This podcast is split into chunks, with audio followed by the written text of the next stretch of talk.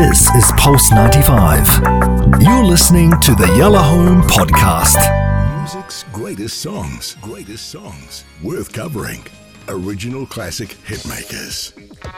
Now I'm going right back, and, and it's super weird as well. It's it's one of those songs that um, it cropped up somewhere this week, and I went, oh yeah, what's that? Like it's so weird.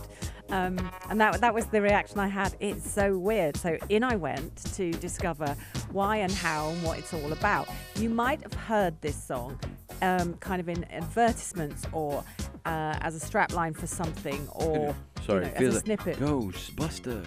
Uh, it's got that tone to it, hasn't it? It was way before then because this is 1979. Ghostbuster. Yeah, yeah. Same na- na- bass line. Na na na na na.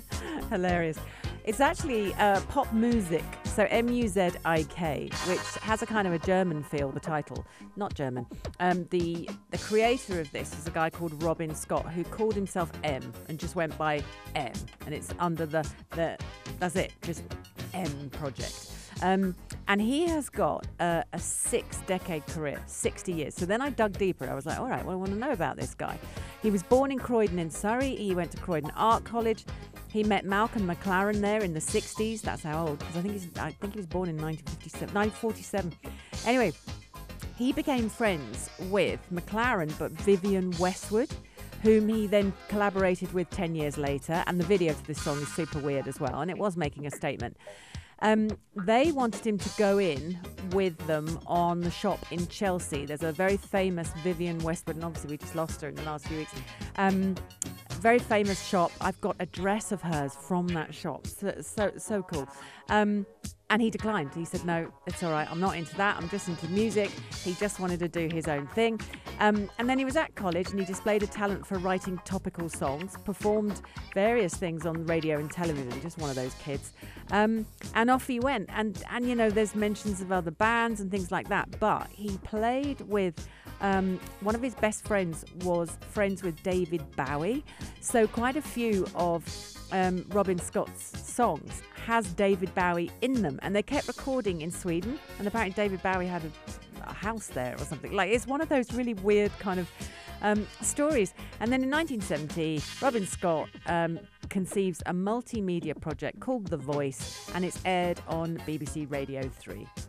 He then left the UK, travels around Europe, North America, blah, blah, blah, loads of demos, lots going on. And in the meantime, he released this song. Now, his, his, you know, his bio just goes on about different albums, different things, about the people that he worked with. Um, and one of them was the drummer uh, of Level 42, who's obviously best friends with Mark King.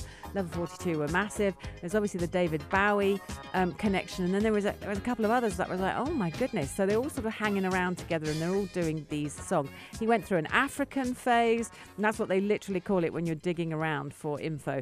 Um, as a development of the ethnic references on the Official Secrets Act, um, Scott found a new musical direction, producing an EP of African acts in Kenya.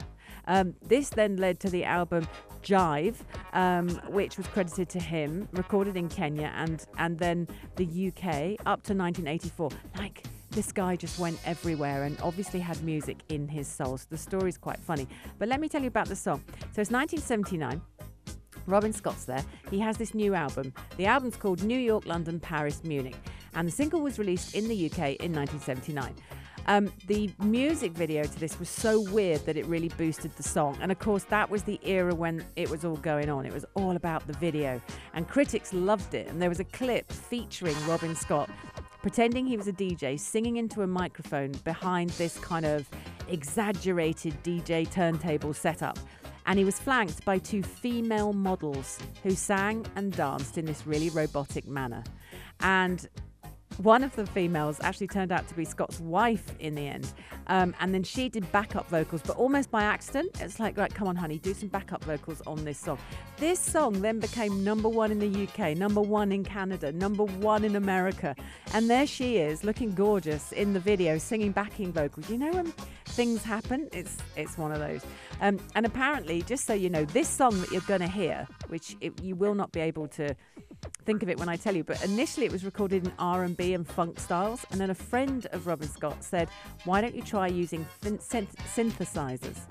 And that's where this whole kind of vibe and feel was born.